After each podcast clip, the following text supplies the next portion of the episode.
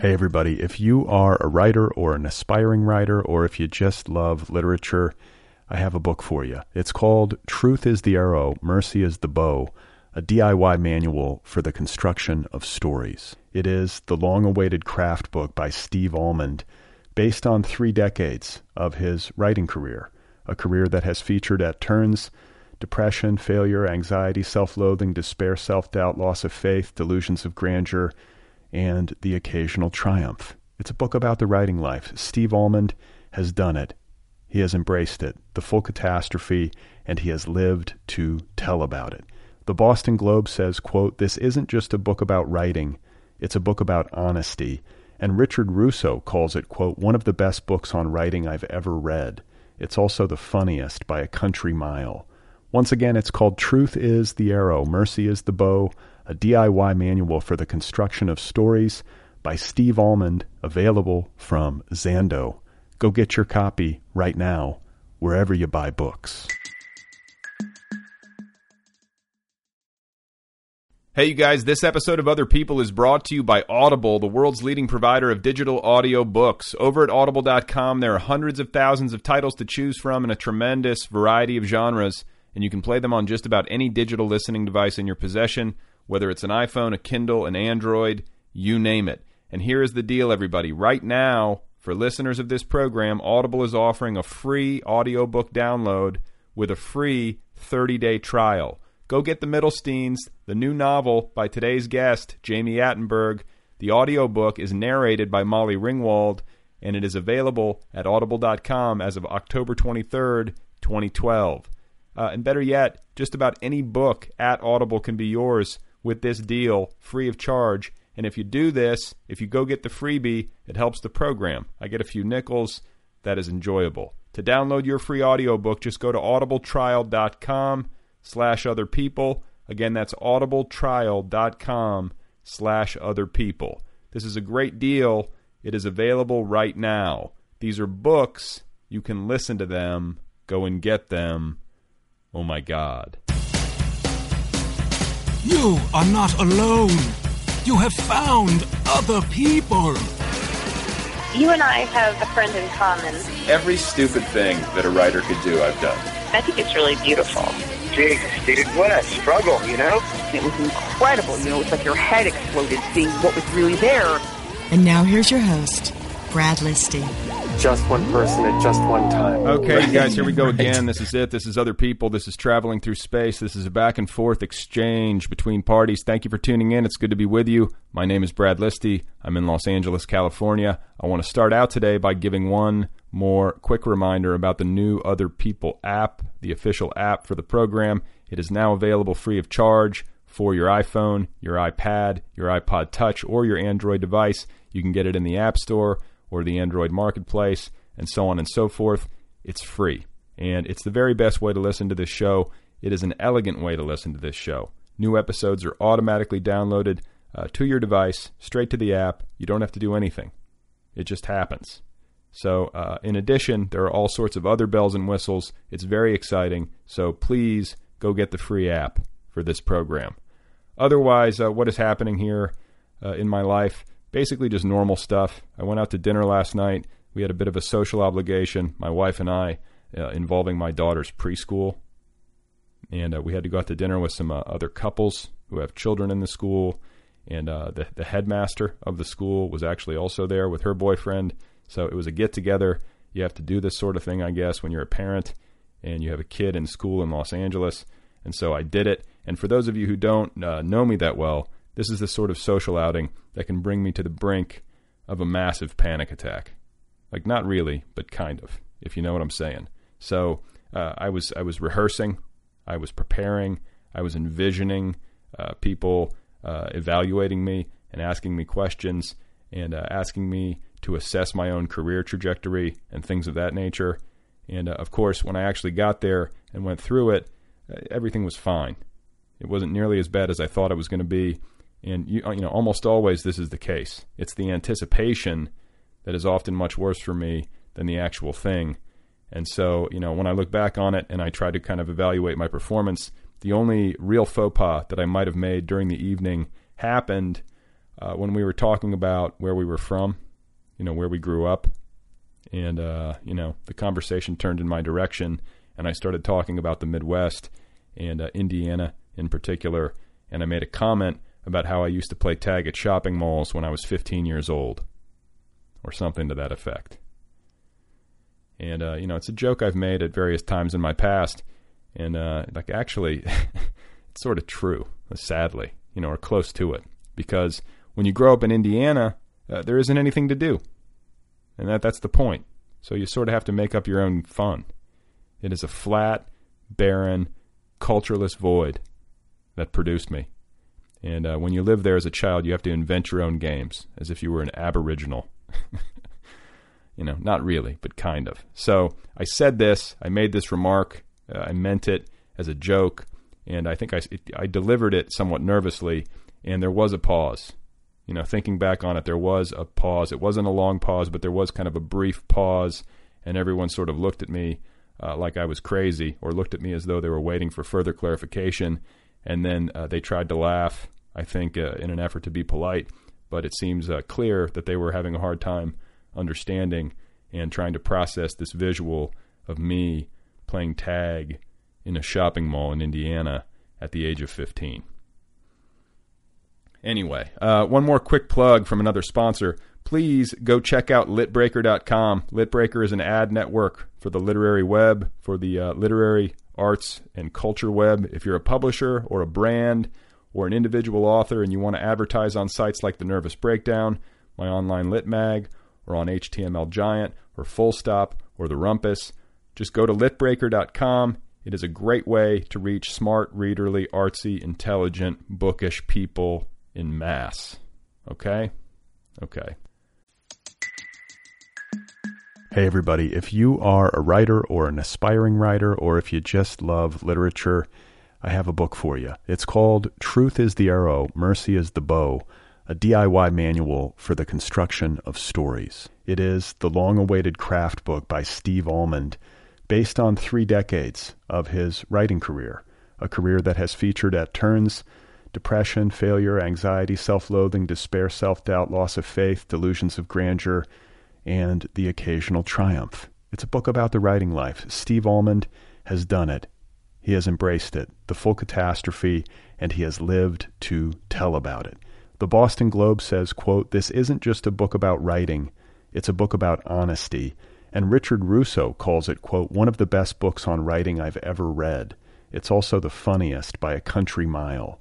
Once again, it's called Truth is the Arrow, Mercy is the Bow, a DIY manual for the construction of stories by Steve Almond, available from Zando. Go get your copy right now, wherever you buy books. My guest today is Jami Attenberg. She is the author of a story collection called Instant Love. She's written two prior novels, uh, one of which is called The Kept Man, and the other is called The Melting Season. And her new novel is called The Middlesteins. It is available from Grand Central Publishing and it is garnering all kinds of rave reviews and kind attention from readers and booksellers and bloggers and authors and uh, publishing industry professionals and cultural commentators. It's a buzzworthy book. That's what I'm trying to say. And Jami is a writer whose star is on the rise. I'm very pleased to have her here on the show. Here she is, ladies and gentlemen, the lovely and talented Jami Attenberg. Oh, I'm in Brooklyn. I'm in my apartment. It's raining outside. It's been like kind of a super gloomy day out. Um, and uh, I watched The Voice today. That's what I did today. You did. Okay. you watched that show? Um, I think that that's like is Christina Aguilera one of the judges? It's Christina. I'm really into Christina Aguilera. I don't know. I like looking at her um, cleavage, like the entire show. Yeah, I'm just mesmerized by she's like the she's like they're awesome though. She's like the blonde Snooki. I mean, I don't mean to reduce, but it's like something's going on there. That listen, that is a reduction because she is a pop singing sensation. Um, I love like "Beautiful" is one of my favorite songs. Um, but uh, and Snooki doesn't do really anything, but she's she's a character. She's become a character on the show. Anyway, I did more than that. I did more than watch The Voice, but it was like kind of so gloomy out. I was like, I need something to cheer me up, and Christina's cleavage was it. That's so. the, that's the cure all. But okay, wait. We were talking. Stop, stop, because we were talking before, and I still want to finish this conversation before we got started recording. Because I said I was worried about you because your Facebook update status update was what that you were kind of worried because you were really close to the end of your novel. You were almost done with it, and you were feeling kind of nervous about it. There wasn't, I guess, wasn't what you wanted it to be. And then I said, "Well, was it like that with your other book?" And you said, "Yeah, kinda." And so let's. What is that about? What I do you think? I don't know. I don't know. I mean, this is the thing. Like, it, it- like I think that it's a real possibility that it doesn't work, but I also think that it could just be a day. You know, like you just have these things. It's like trying to negotiate between reality uh, and uh, perseverance. Do you know what I'm saying? Like, I mean, I, Yeah. I, like I don't want to discount the possibility. I'm too much of a realist to discount the possibility that like the you know the book won't work even you know after all this work and no matter how much I try to like hammer it into shape but uh, it's also entirely possible that this is just like a hiccup and I'm just having a freak out you know Yeah. Is it like a first draft or is it yeah but, uh, but I'm a, I'm revising? a well I'm a careful like it's it's a first draft but like I'm a, a very plodding slow writer who goes over what he wrote the previous day every day and sort of it's sort of like when you're ironing a shirt and you sort of iron what you just ironed over and over again obsessively so when I get to the end of it, it should be really readable, but I'm sure there'll be a lot of work that needs to be done to it. Even so, do you know what I'm saying? Like I don't, I don't permit Is it- myself, I don't permit myself to write like a really, really loose, sloppy first draft. Right. I don't either. Um, uh, well, sometimes, but um, but those are the ones I kind of end up not caring about in the end. Um, but uh, is this your first novel that you've written?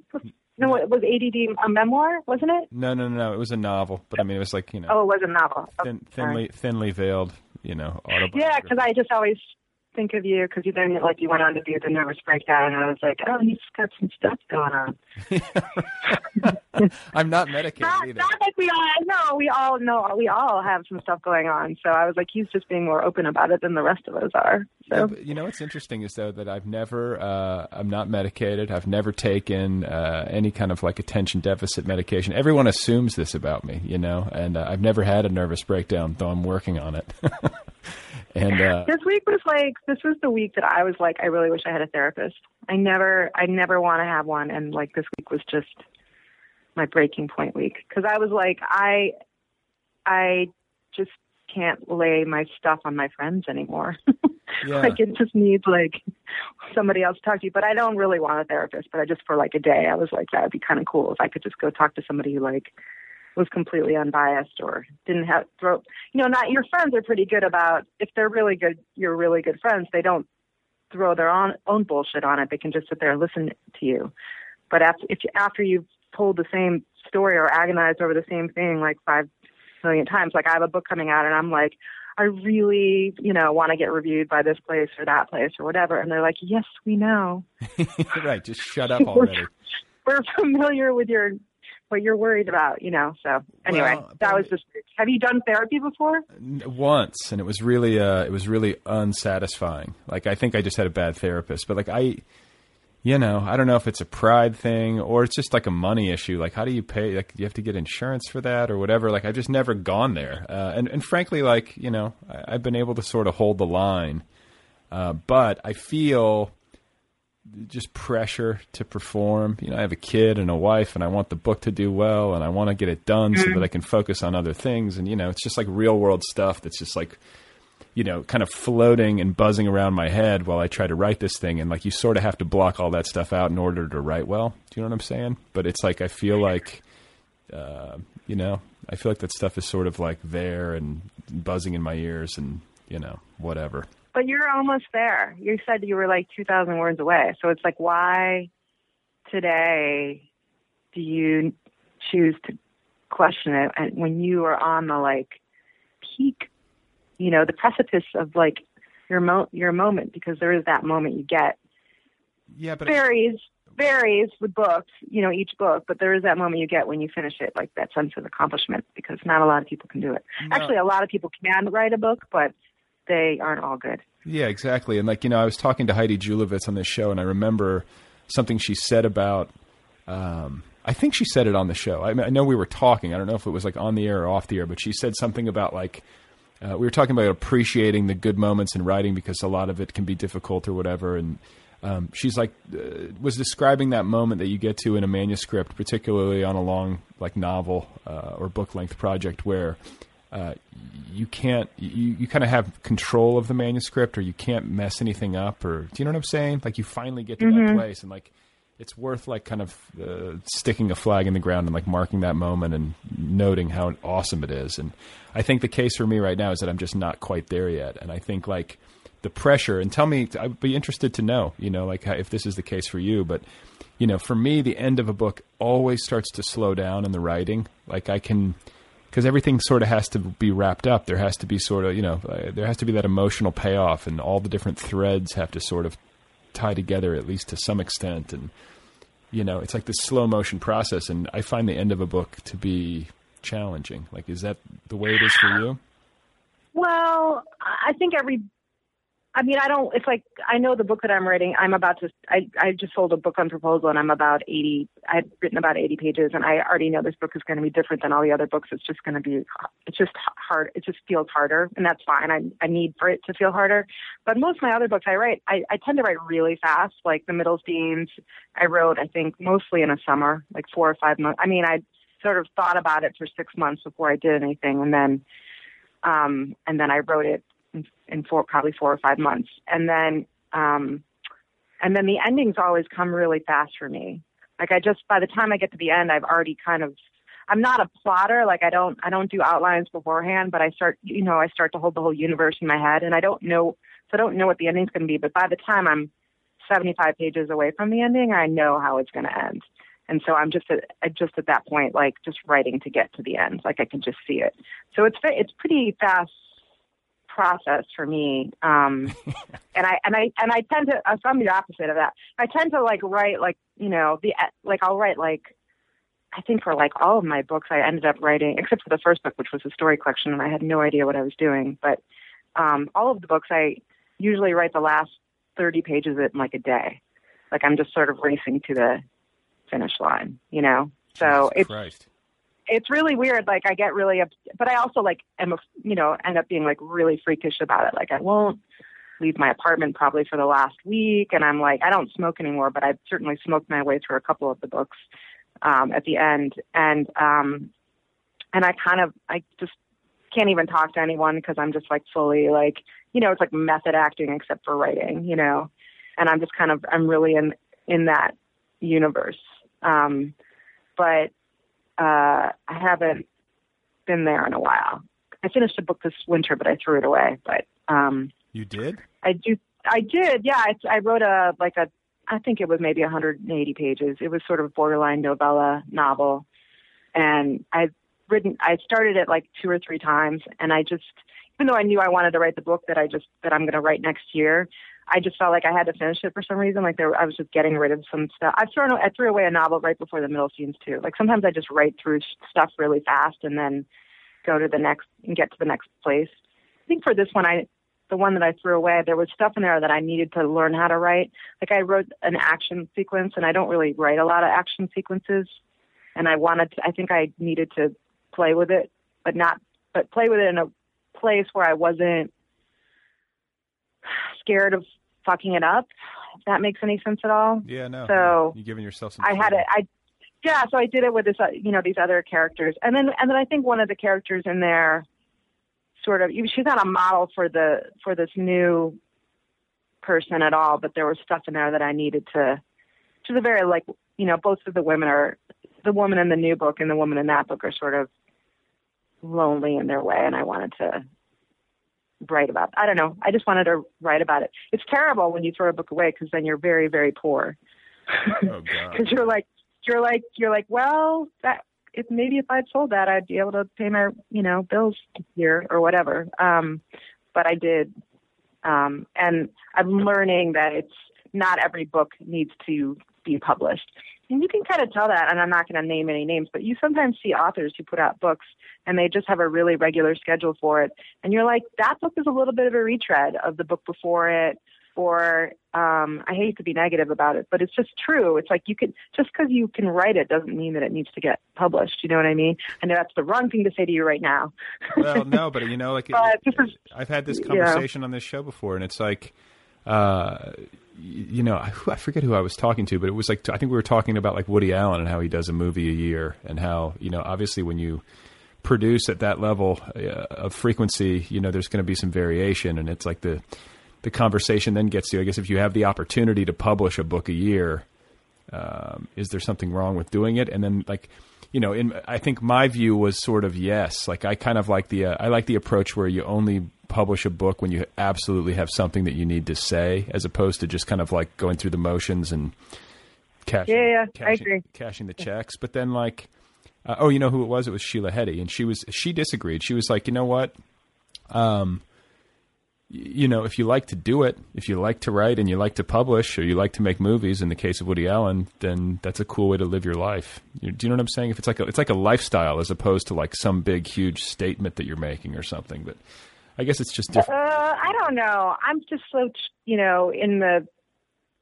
If you want to do like a small press stuff, and I don't mean to be derogatory about small press stuff because I'm not at all. I I have done small press stuff in the past, and I'm very supportive of it. But I think that there's a ba- like you kind of have to find a balance for. Not every book is going to come out with a mainstream publisher. They just won't do it. They just won't put their I don't I just don't want to put anything out there that my publisher isn't going to put any weight behind because I've been there and it's terrible when it's not, you know, or they don't love it or you know, or it maybe isn't just a a big mainstream kind of book, but maybe it would be more appropriate for a small press audience, or maybe you want to self-publish it. Like there's just all these different kinds of, uh, or maybe it just lives in a PDF on your website. I don't really know, or just sits on your. I just think that like the end goal of it, it needs to be published by a big publisher is not always the right one, and sometimes it's about just writing it and going through the process. I think I don't know. I could be totally wrong because like anytime I always feel like whenever I try to make these grand pronouncements about it, like there's a hundred people who could step up and totally prove me wrong in every way. Like there's just no absolute to it at all. But I'm not gonna. But I found in the past that I end up I end up like sort of doing this nervous apologizing thing for it, and I'm not gonna do that either. So Uh, you sound I just- like me. I can, What? I, you I- sound like me. I, I can go back and forth in my head on just about anything like that. You know. Uh, yeah, like on any anything. But for me, the way that I feel about it is that the book that I wrote this winter, to me, felt like it could have been a small press book, but it didn't feel like a thing that I wanted to sell to my publisher, who likes big, who looks at me as like a literary commercial author that has like um, you know some sort of main mainstream appeal. Now, there's parts of me that are not that person at all. There's parts of me that write like you know dark little weird stories, which can have like a mainstream. I mean, look at whatever Fifty Shades of. I don't know. Is that a dark? I didn't read it, but it's like you know, it's basically just about fucking the whole book, right? Did you read it? I have not, but I've been. I've. I, I've. You know, I had a friend who read it, and she's female, and she said that it like it. it uh, you know, she's like, you should give it to your wife, is what she told me. uh, Oh yeah, I've had I've had writer friends say I won't let my wife read it, which is really amusing to me. I don't know why it cracks me up, but they like you know.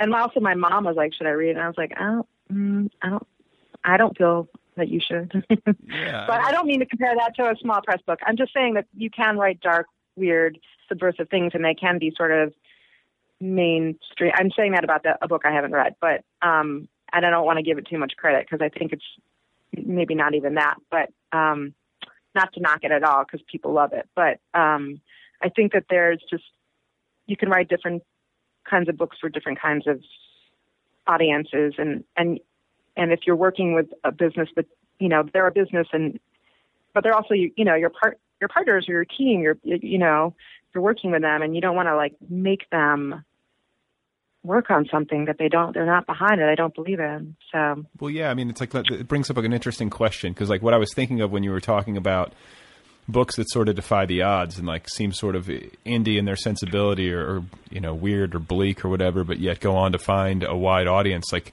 I think of a book uh, like The Stranger by Camus, like just like the most random book. Like, this small little sliver of a book that's like incredibly bleak and dark and has sort of uh, you know become a I mean it is a classic and that can, And that, yeah, we now read it in high school. yeah that can happen but then you know when you approach contemporary publishing you know from a business perspective and I'm interested to know uh, your thoughts on this like when you sit down to write uh, it sounds like you have uh, at least to some extent thoughts along those lines in your mind like you have a sense of you know a sense of the market or you think are you writing to the market at all or are you just writing No, no. no I'm just writing it to one side of myself. So I there's so many things that I write. There's so many things you can write. If you're writing online, if you're writing essays, if you're writing emails, I don't status updates, whatever. Like there's just so many different kinds of things. So that moment, right, you know, the book that I have coming out, like I worked on it and I was and it was just us it was just the story I wanted to tell right then. The story that I wrote before it was also also could have maybe been a little commercial. I don't know, but you can't. You really can only just cheesy to say, but you know, you can only kind of channel the voices in your head at that whatever the given moment. And honestly, if I knew how to write books that were commercial, I'd freaking write them all the time, so I could have some money in my pocket. You know what I mean? Right, yeah. Like it would be really great if you if there if I had any I mean you just never know really like what what's going to come out of you. So some people can do it. Some people know exactly when they sit down that they're like this is going to this is going to hit this audience. This is going to, you know, for me, I was, I, I, when I was writing it, I was just like, well, cause it's a very Jewish book. I was like, well, maybe the Jews will buy it. I don't know. Jews like books, but it was like, they do. They're, they're, bit, they're, you know, a big book buying, buying audience, but, um, but it wasn't, I can't really, I'm really bad at being calculated in that way. I'm not, I'm, I have a good understanding of the business side of it and I have a good understanding of the marketing side of it once I've once I've because I worked in advertising for years. And so once I've actually like created something and and that and the most joyful part of it is creating the book. But in the end after you've written it and you've you've had that experience it becomes ultimately it's a piece of art but it also becomes a product. Once you sell it it becomes a product. And hopefully you sell it to the right place you know what I mean? And you have an editor who like loves it and they market you in the right way and they're interested in partnering with you and those kinds of things, but it's not always the case. So I don't, I just, I, I feel very, I feel like I'm pretty pure about what I'm writing. I'm what I'm writing when I'm writing it.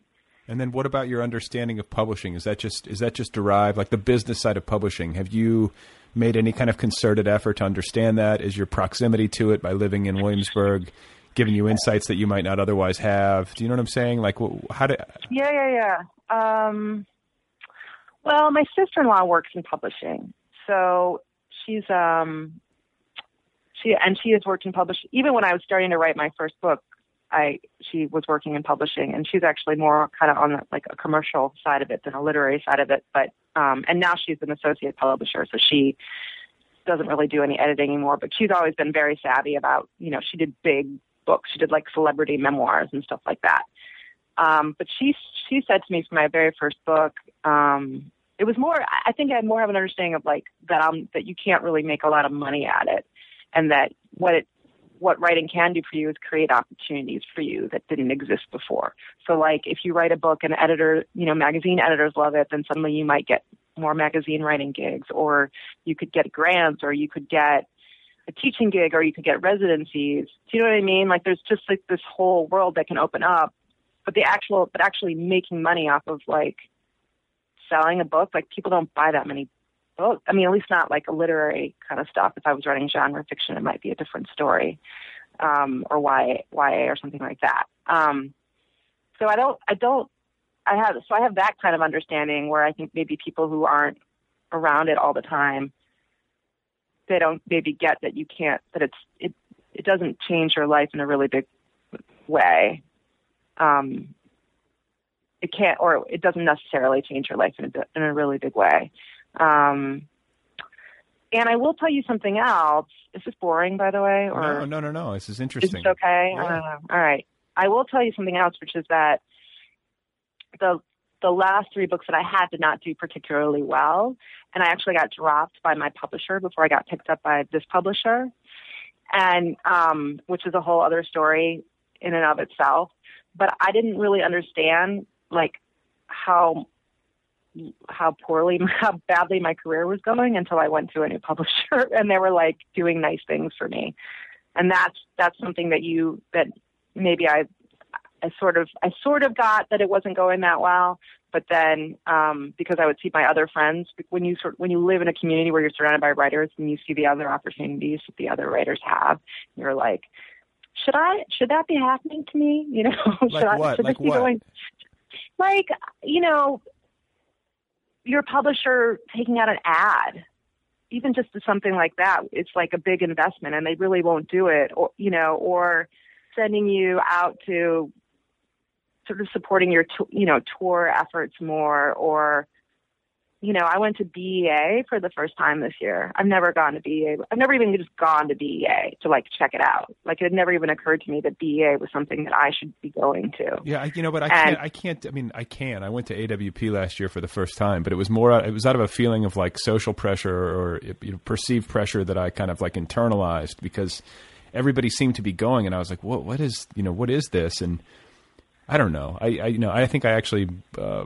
talked about it on the show or whatever in the monologue, and I go back and forth on it. I don't want to like, uh, you know, badmouth anybody else's good time, but I just like those events kind of overwhelm me, I guess, and I don't know where to go. And, Oh yeah, you know, I went. Well, okay. So you, the thing is, I went because they were handing out galleys with my book, and I did like a little autograph signing session. Again, did not even know that that ever happened. You know, like I feel like basically like com- just completely grateful that I have any sort of career any, at all right now because my books were they were well they were well reviewed, I guess, but they just didn't sell very many. You know, co- copies. And when your publisher dumps you you think this is it. It's, it's over. You know not to be a drama queen about it but like for real. Like i was like crying on my couch for like two days like i was like this is it what am i going to do i'm going to have to get a you know and when, like what, when an was office this? job When was this? this was a this was a year ago february that it happened wow. and then my agent went out and sold it but it was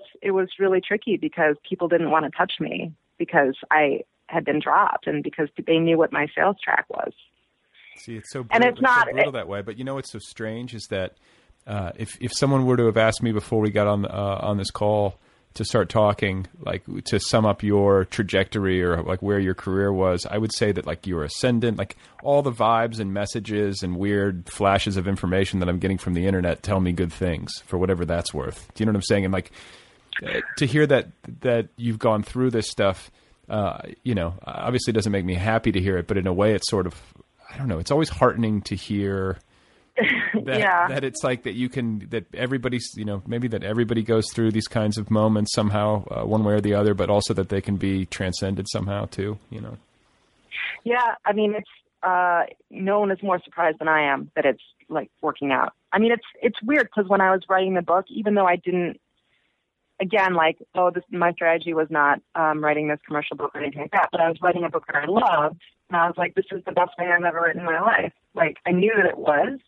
I mean, I it's I just read somewhere where they were saying, oh, maybe Junot Díaz said this, like, oh, it takes 10 years to get a, become a good writer or some somebody said that that it was 10 years and I was like well I'm at, at about 8 so that's about right. Like where I felt like I was really in my groove and I was really understanding what was going on and how to make books a book feel bigger and and sort of more lustrous and relevant to a bigger bigger audience like just worldview wise do you know what I mean like and and so uh and then and everything in me was saying this book is really my you know the best thing that I've done. And then when you go and you send it to your publisher and they say it doesn't matter or it's not good enough or whatever it is, and they just and they break up with you because that's what it feels like. It feels like you're getting dumped. They dumped, they dumped you with this book with the Middlesteins. They dumped me with the Middlesteins. Um, you it threw my entire universe into question because it's because my I was like my instincts are wrong, and my instincts have always served me, and I I was like I don't understand how this is happening because this thing that I made is good. There's like a lot of things that I do that are terrible. Like I just fuck up constantly. Like I'm sure you you know we're all like super neurotic. I just wrote something about it the other day that like I wake up every morning and think about everything that I said like the day before and try to like figure out which stuff like I beat myself up for and which stuff I don't have to beat myself up for. But um but the one thing that I feel really secure about is like that I can, that I know how to write because I'm not one of those people who hates their writing. I'm not one of those people who hates the process. Like it's the it's the really like the pure joy in my life. And so this publisher was like, no way. I was like, wait, what? Wait, what? That just doesn't that doesn't make sense. And then it was fine like a couple of weeks later, and I sold it. But it took me a really long time to recover, and and to sort of put tr- to put trust into it all again. You're like the shelter dog, you know. Like you gotta you gotta work to. I mean, is that you know you know what I'm saying? You know.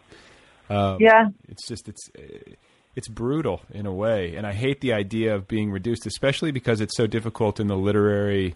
Um, in literary publishing to build a readership and you, it's like you don't have much time. You know what i'm saying? It's like they don't they don't give you um, to continue the metaphor like a very long leash. It's like if your first book doesn't sell the second book's even harder to publish and boy if two books don't sell well then it gets yeah. you know gets and weird. and I'll I'll tell you what I don't I actually I I know that I've done everything I knew that I had done everything that I could possibly do for those books. I mean I used to drive cross country and you know they'd pay for the gas and that was it I was paying for everything myself I was constantly doing stuff online I was writing for all these places and they uh you know I don't want to like get into like a, a little battle here but like I don't think they marketed me properly so I, it, and I'm not the only person who says stuff like this. It's like if you get put into this box, or I don't, I don't know. I mean, I did. I felt like I did what everything I could do.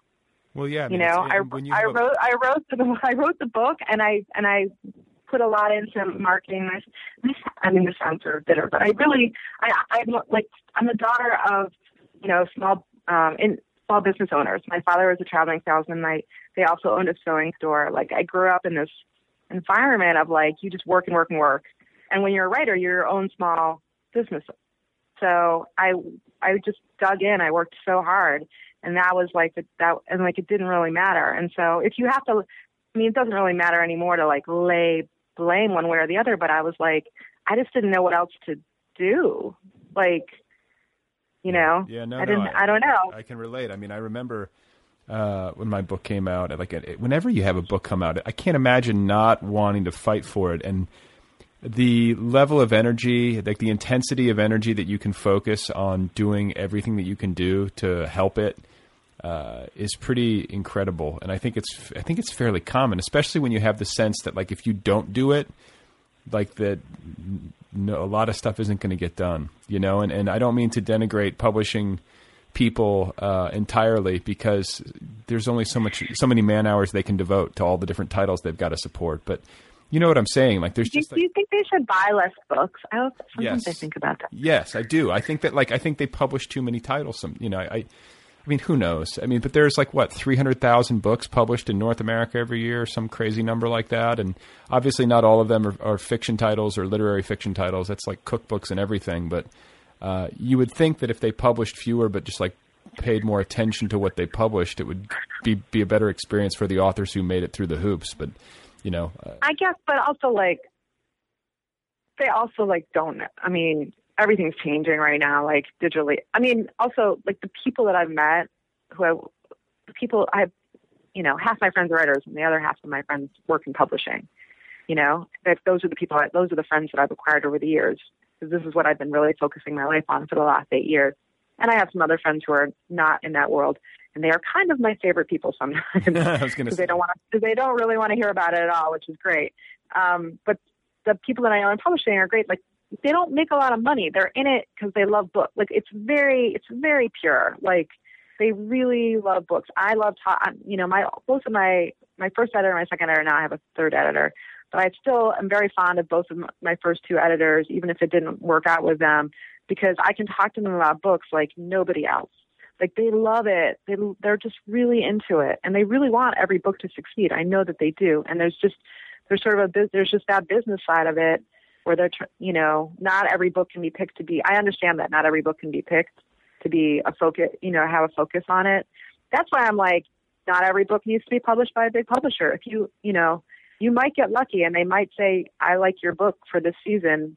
I got lucky for this season. Like, I'm also like the only literary fiction person, you know, that's getting published by my house. It's, it's a very commercial house. So, but it, you also like you might not get lucky, and then I and then I think well maybe it's better to go with a small press because they're going to give you they only pick what they want, what they can spend time on. They don't pick anything that they're just going to like.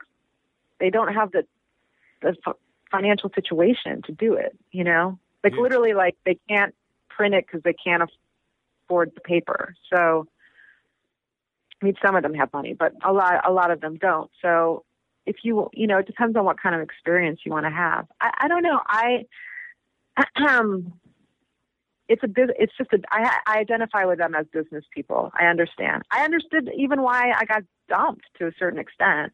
I think it's hilarious now. Well, yeah, I mean, But- it, I mean, and it, you know, even even when you do understand it, it still hurts. It still sucks. you know, like, Ah, it was like so. Oh, it stung for. It really was like getting dumped by a boyfriend, and then like, ha- and then like being in New York and being like, going out to parties and seeing like people that you you know, you used to work with and don't work with anymore. Not like getting fired. It's different. It's a little bit like getting fired. But anyway, I left town last winter because I was like, I can't even deal with New York and the publishing world anymore. And I went to New Orleans for a while, and that seemed to help. I remember this from Facebook, which is like such a strange thing to say, but I like I remember your New Orleans period just because it was showing up on my Facebook wall. Yes. So it was just like a bunch of like Mardi Gras pictures. Were you? Was it? Was it fun? Did it do what it needed? Did you? You know? Did you have the experience? Yeah. Oh yeah. I mean, it was um Yeah, I mean, I didn't have any writer. I had a couple of friends who were like food writers down there. But most of my friends weren't writers and I'd known some people before I went down there and I kind of just took it upon myself. I'd spent a little time there over the years, but I didn't had never spent that much time. I was there for three months. And I just went and did something new every single day. And I ate and drank a lot and I went to go see live music a lot. I got super chubby when I was down there. I came, I was like, I can't wait to go back to New York where everybody's like insane about their weight. And I'll like feel pressure to like walk, you know, five million miles a day and, you know, eat tofu or whatever it is. like it, because it was, but it was really like when I was down there, I was like, I'm going to eat a po' boy for breakfast. Like it was, and it was good. It was like really, really good. And I drank like all the time. And, you know, I'm 40. I shouldn't really be doing that, but you know, when in New Orleans, I guess Well, it was yeah, really, my family's. it was really parents are de- from there. decadent, you know. I'm sorry, I interrupted you. No, I was It's just just saying. very decadent. all of my uh, extended families from Louisiana, and like my my one of my cousins uh, was born and raised there, and they have a you know she and her husband have a kid, and I was down there. Well, when was it? I guess it was last year, and we were having lunch, and I was just talking about like the culture in New Orleans, like the drinking culture, and how uh, it's sort of wonderfully permissive and just like festive.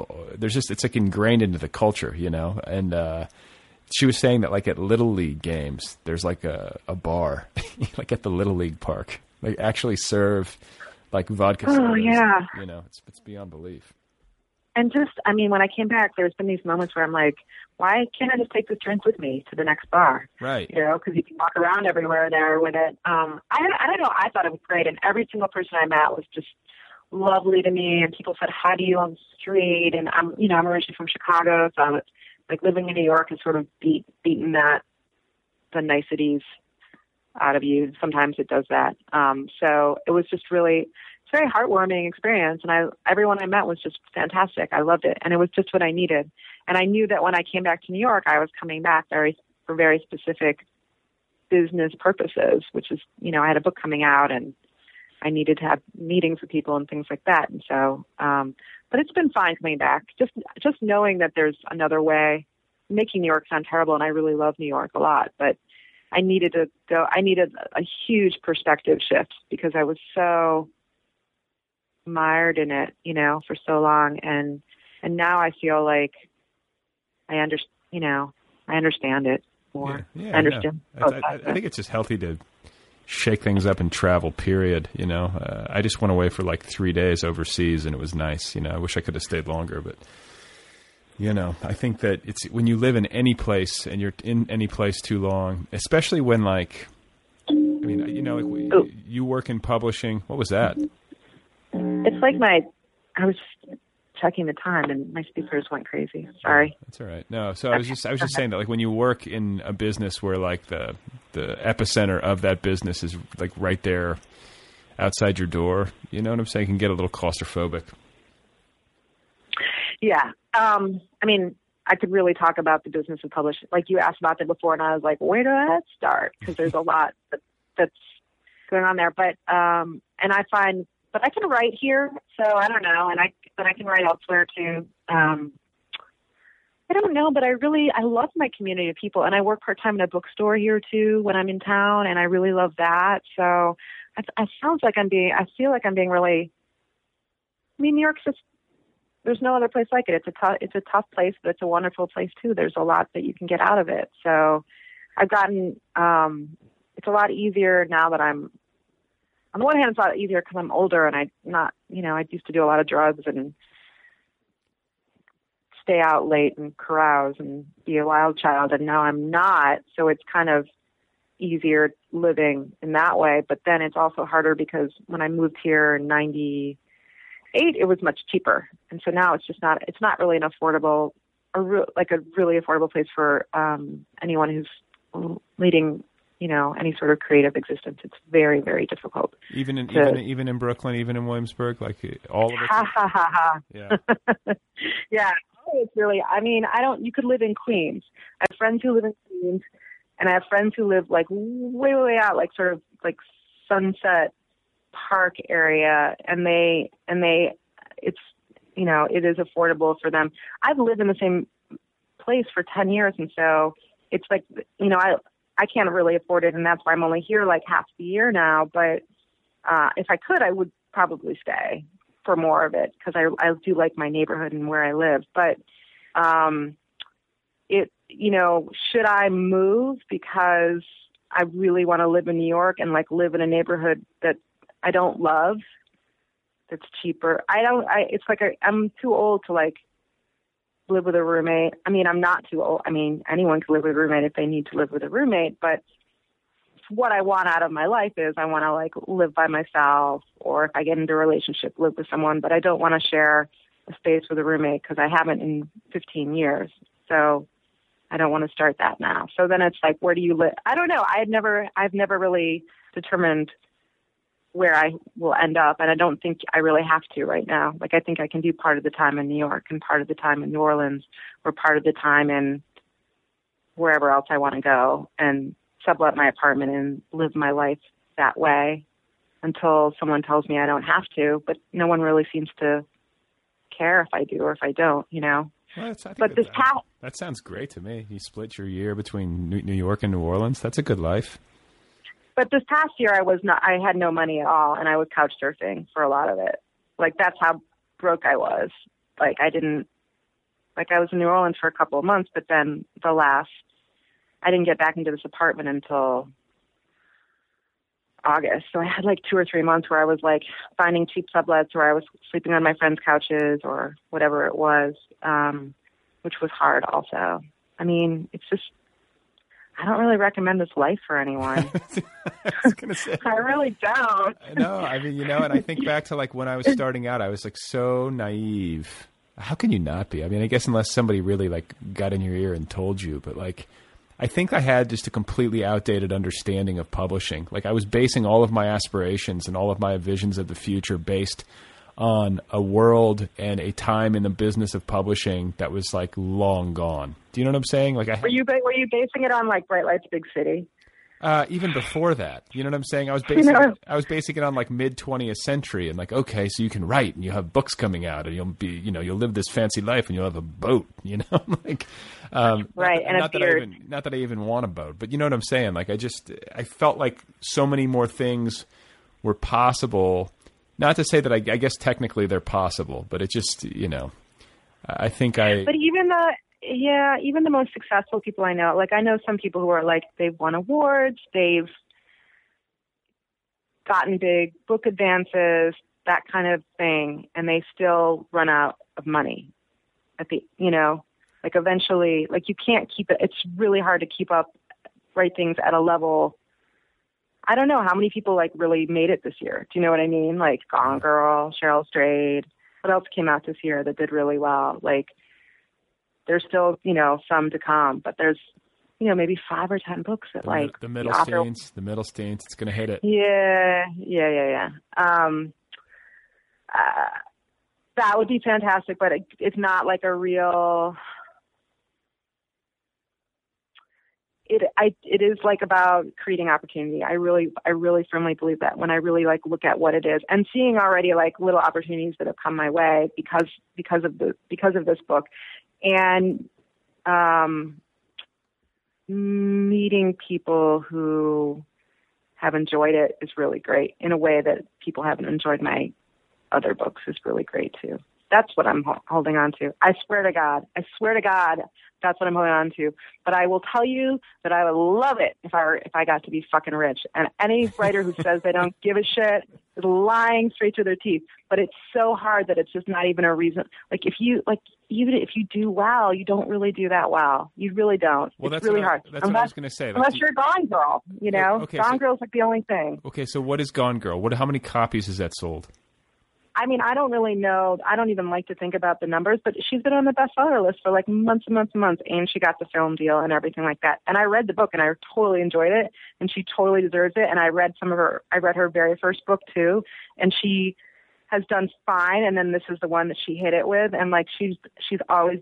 I don't know her personally, but I know you know I've heard very nice things about her, and people you know she dug in and she did it, and she made it happen but she's it's one in a million you know? And she or however many hundred thousand books gets published every year whatever it is she did it.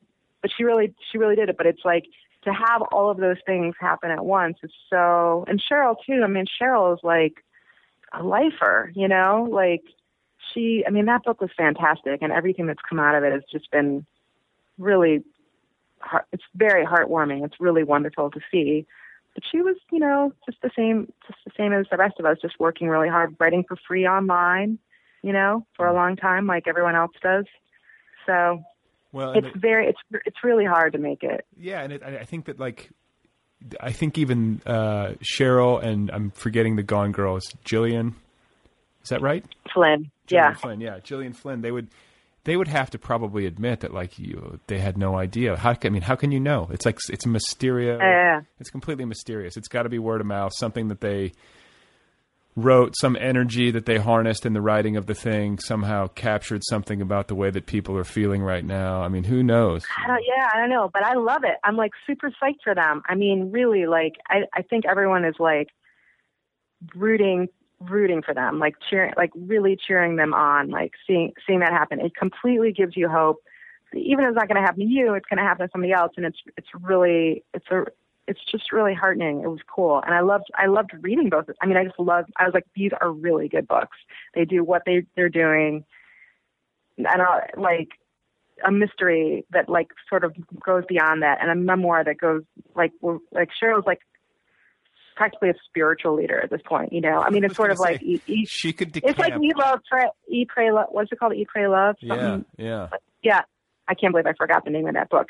Um, that's hilarious. But um, that was the same thing where she sort of rose above it, where people were like, "What do you know? I want to know. I want to. I kind of want to like be around you and and see what it is that you have to, sh- you know, to share with me," which is amazing. I, I don't know. I, I like I said, like the cool, like you got to just like enjoy whatever good stuff comes your way. That's what I'm I'm doing. Like I'm having a really good time being somewhere where I people actually like my publisher seems to want me to be there, which is really nice. Like when I meet them, they've they've actually like I meet people at my publishing house and they've read my book, which is super cool because sometimes you meet people who haven't read your book and you're like marketing people or something like that and you're like what are we doing? Why are we why are we having this meeting right now? You know, you're not you're not invested in me. So I don't know. I want to I I don't want to you're not entitled really to anything in this in this world, but you should go where you're. I try to go where I'm wanted. You know. Yeah, I mean, I mean, do you have any aspirations in terms of like these opportunities that open up based on writing, which I think is a great way to look at it, because not only because it's true, but because um, you know it, it's it's nice to sort of recognize the upsides. But you know, in terms of like teaching or something that might open up as the result of the Middlesteins, you know, selling decently and getting uh, uh, all these great reviews and whatnot, and generating all this affection from um, writers and so on and so forth. Uh, you know, is that something that you would look for? Um, I don't. I've never taught, and I didn't go to graduate school. I mean, I haven't been in academia. I'm like 20. When did I graduate from college? 93. So nearly 20 years. Um, but I feel like I know stuff. I would be into it, but I don't know even how to go about it. Um, the biggest opportunity that's happened for me, and the most important one, is that was me being able to sell a book on proposal. So I get next year, or I get about half of next year to write and then I'll have to start all, you know, maybe I'll go back and work in advertising or something like that, which is fine. But it was enough that I could, if I left, and not to live in New York to write, mind you, like I'll go back to New Orleans because I couldn't afford to do it on on my advance here. But that was really the biggest thing for me um, is them saying is you know, and and the book that I'm working on is like kind of a it's it will i mean i'm just overjoyed to get to work on it. Like i really love the person that i'm writing about and is it a novel? I, I, read i read your post but it sounds like it's based on a real person but is it a fictionalization? It's a fictionalization. It's this woman who um did you ever read um uh sorry um did you ever read up in the old hotel the um joseph mitchell collection. It's a collection of essays from uh, his work in the New Yorker, like in the 40s. Um, one of the um, essays is about this real life woman who was known as the Queen of the Bowery. And she worked in this movie theater for 20 years on the Bowery in the ticket taker booth. She was mad, she owned it, but she worked in the ticket taker booth on the Bowery from like 9 o'clock in the morning until 11 o'clock at night every day for decades. And then when she would get off work, she would go and she would help the homeless men on the streets. And she was this sort of boozy body, boisterous woman. And I have basically like an 11 page essay about her to, and I read it and I just kind of fell in love with her. And then I did a little bit, there's not a lot of research about her out there. There's some art, like there's an obituary and there's an article about her when she retired from the movie theater. And in that article, she talked about how she was going to she was retiring to write the story of her life, which she either never wrote or she wrote it and just didn't do anything with it, but it doesn't exist. And so I'm writing that. Wow. Okay. That's the book, interesting. The so, book, the book that she would have written. Yeah. So, I mean, that, like, and, and you just read this essay and that sparked it. That was it. I just really identify with her. I really, uh, even though I'm not her, I mean, in a way, it's totally different because she's stayed in the same place and the whole world came to her whereas i'm constantly in motion and traveling and and also like i'm not her i mean i didn't certainly am not as saint, saintly as she is i mean she really devoted her life to helping these people um but she was a kind of a kook too i mean she was just i don't know i really love her um but i don't there was some sort of mystical uh, I sound crazy by saying that. There's just something there where I really connected with her, and I felt like she was just kind of lost American hero, and I really am interested in writing about America. And I'm not really particularly interested in writing about the past. Like I don't even really read a lot of historical novels, but um, I I kind of just I'm just going to write it. I'm just going to get in there and see what happens. Yeah, well, you know, and I think uh, I just read uh, Austerlitz, the book by W. G. Sebald, and there's like a blurb on it, and you know, it's a really sad book. I was actually talking about this too on a recent episode, but it was like, you know, it's a book about a guy who essentially, as a child, was part of the Kindertransport and lost uh, his entire family in the Holocaust. So it's like this awful story, but it's about him discovering all this in his adult years. And Sebald is obviously German, and the blurb on the book was something to the effect of like, you know, he's got like this old fashioned notion of fiction that it can sort of right wrongs and uh, set things straight somehow, you know, and by telling this story, it was sort of giving voice to, mm-hmm. to you know, giving mm-hmm. voice to people who were voiceless. And, you know, when you talk about writing about this woman who was sort of like quietly heroic in her way, but never got a chance to really put her story down, like that makes sense to me. And I think that that's a function of fiction that is, and, and a function of writing in general and storytelling in general that's really noble. And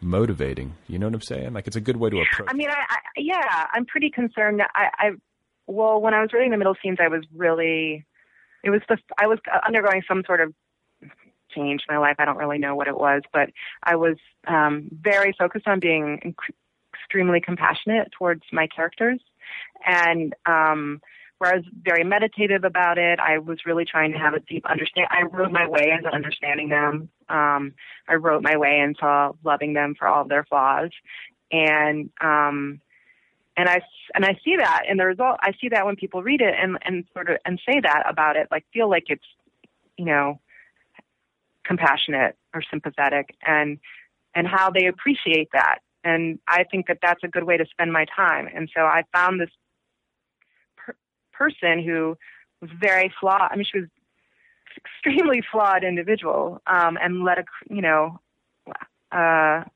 a very interesting life. And she, but she she was very pure about her comp- compassion for people, and I I I get that. I get that. And so I want to write books that are about that. I want to write books that are about as I as I'm halfway through my life or whatever it is, like I want to I have a worldview now that I want to very consciously put into my books, not in a preachy kind of way, because you know you write, you don't say, you write it by sh- sometimes by showing the opposite of what it is. You know what I mean? Well, yeah, I was gonna, I was going to uh, ask you, like when you talked about like writing the Middlesteins and approaching your characters with more compassion than maybe you had with uh, past books or whatever, You're like really heightening that that particular kind of attention. Like, how did you actually do that? Do you know what I'm saying? Like, what's the practice? Is it just paying better attention to them, or like, how do you have more compassion for your characters and all of their faults?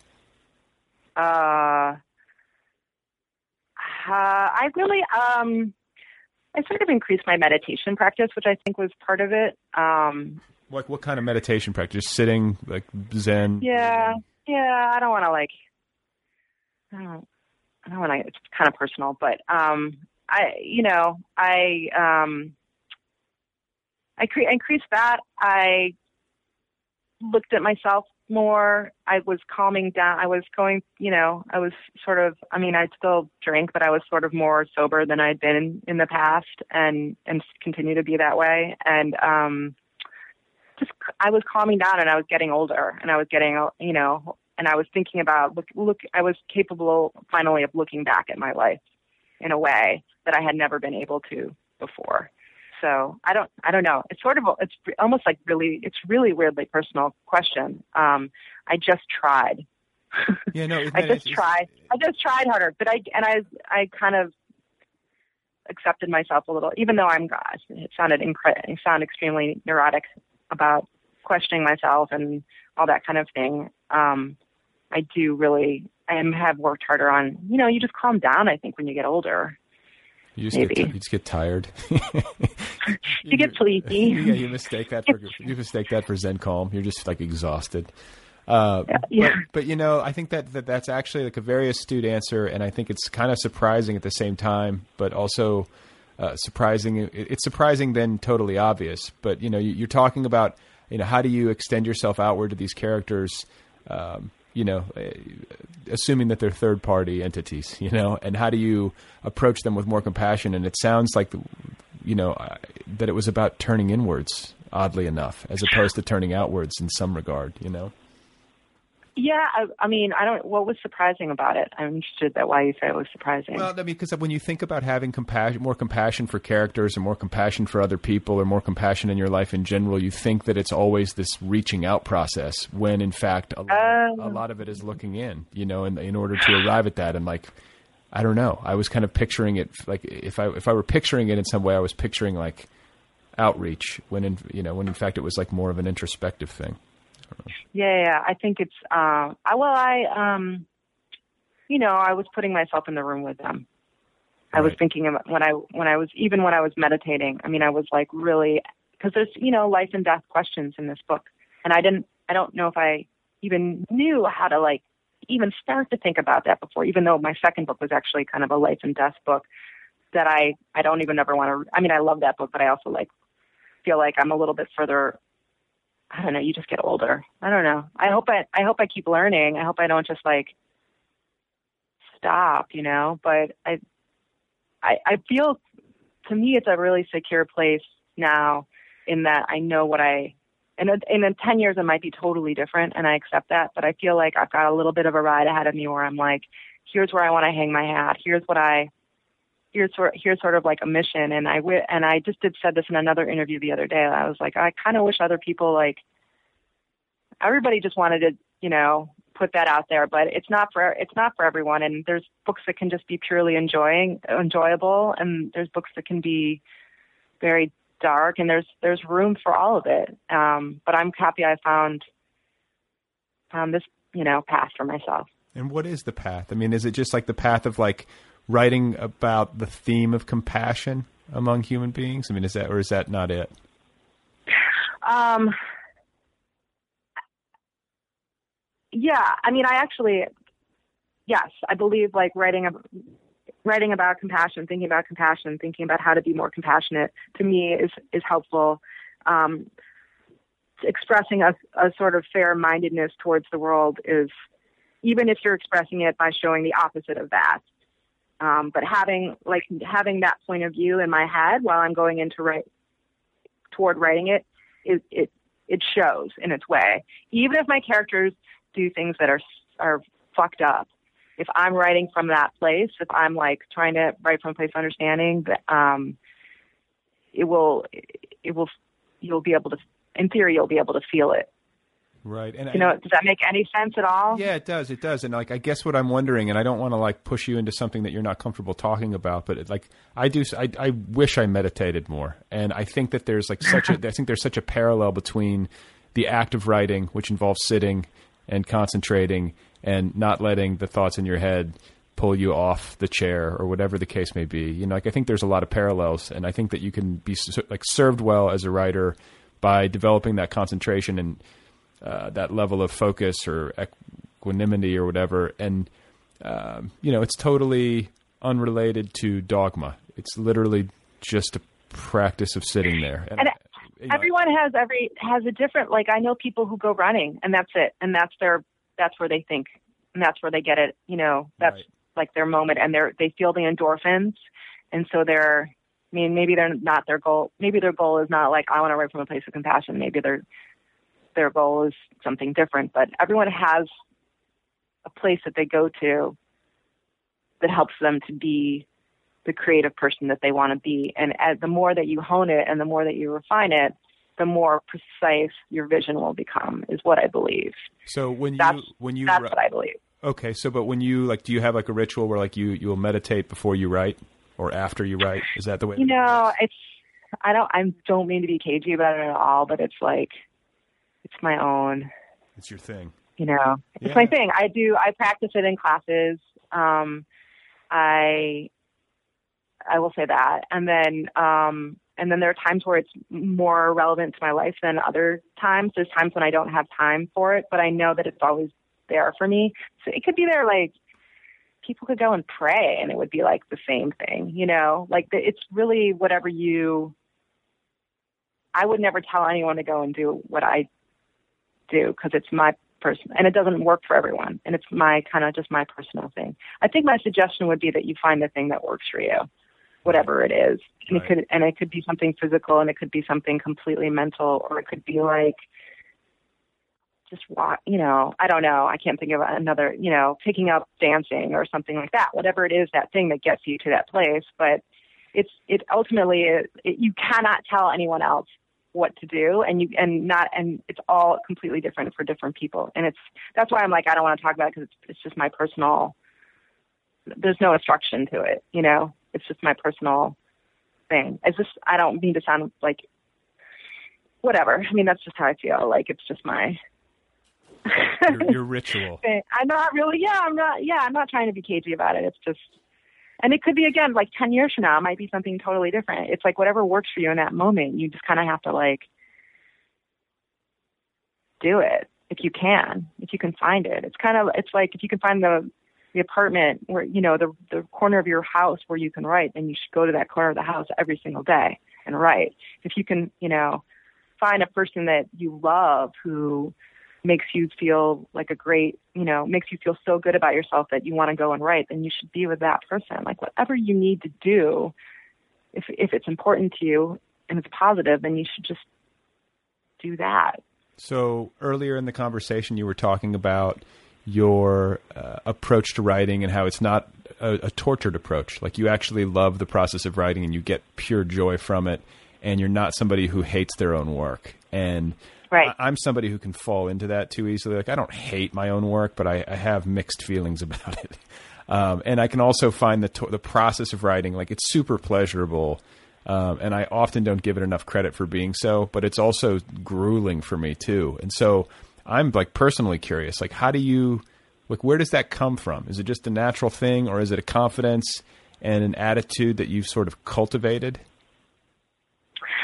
Um, I, I think I've just always written. Like I started reading when I was, like many writers and readers, I'm sure. I I started reading when I was very young, and I wrote like my first stories when I was like four or five years old, and I was instantly rewarded. I mean, I remember I wrote like a little book that they laminated that like won some like district competition or something like that. And so there was always this notion for me that I this was the thing that I could get you know attention for or would give pleasure to other people. And my mother was a teacher and she really, you know, supported me writing and I, my parents, you know, and so it was always a thing that I wanted to do. And it was always, and I could always write myself out of any situation. And I still believe that I can always write myself out of any situation. So it was, so it's, so it's just always been there for me. And my imagination has always been there for me too. It's like, I didn't have a lot of friends when I was growing up.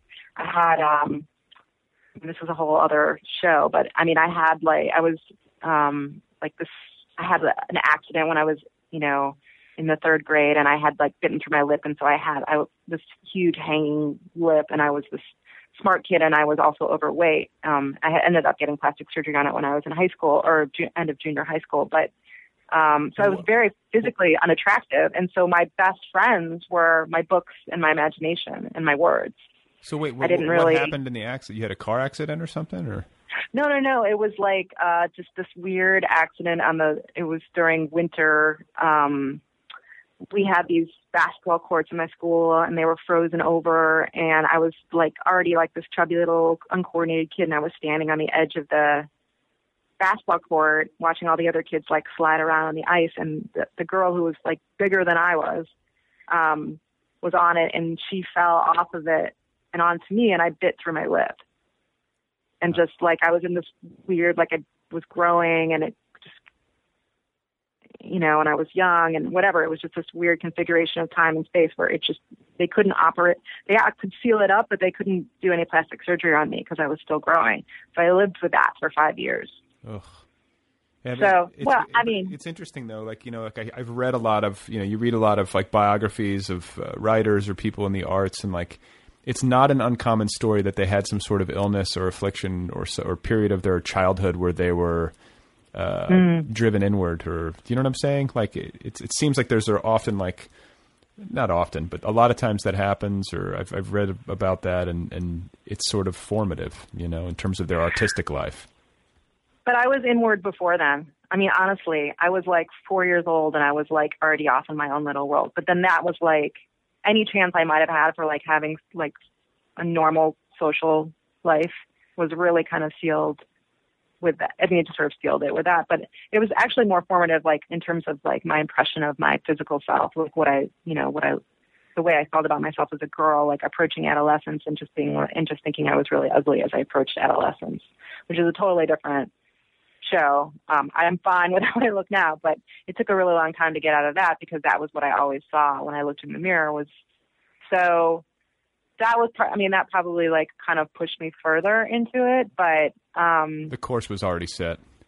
My course was already set. I mean, I was my mom is a good writer. She doesn't write fiction, but she's a really good communicator.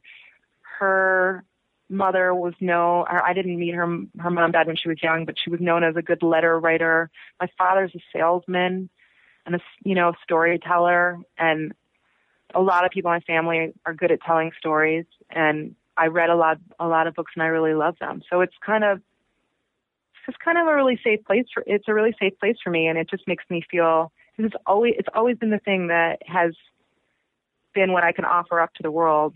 When there are many things about me that are, I'm an okay person. Now. I always say I'm an okay person with a lot of guilt.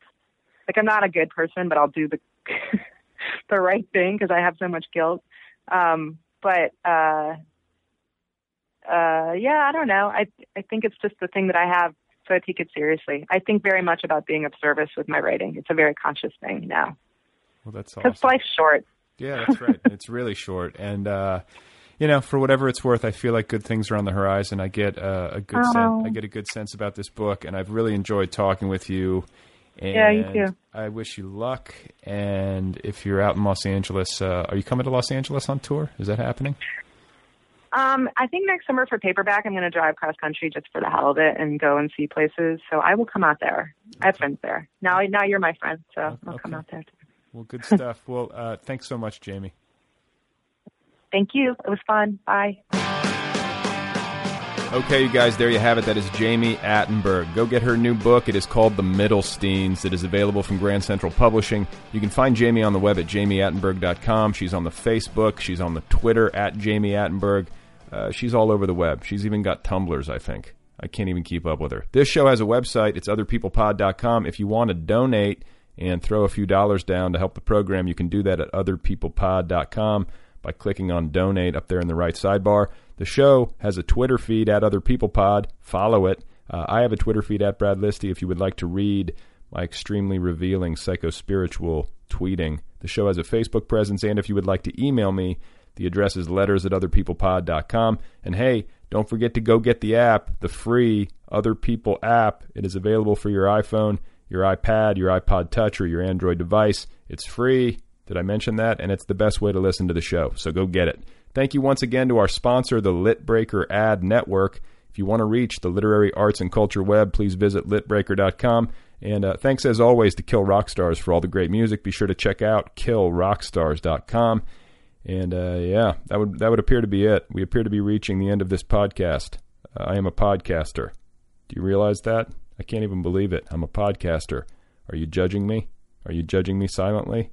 Uh, okay. Please remember that Benny Goodman died of a heart attack while practicing Mozart, and that Madame Butterfly is set in Nagasaki. Uh, I'll be back again soon. I'm going to bring back uh, another author. We're going to have a conversation. I'm going to podcast it. I'm going to offer another rambling assessment of my mild social anxiety and tendency uh, to do strange things in public at inopportune moments. How does that sound? Is that a deal? Okay. Uh, are we done? Is that it? I think that's it.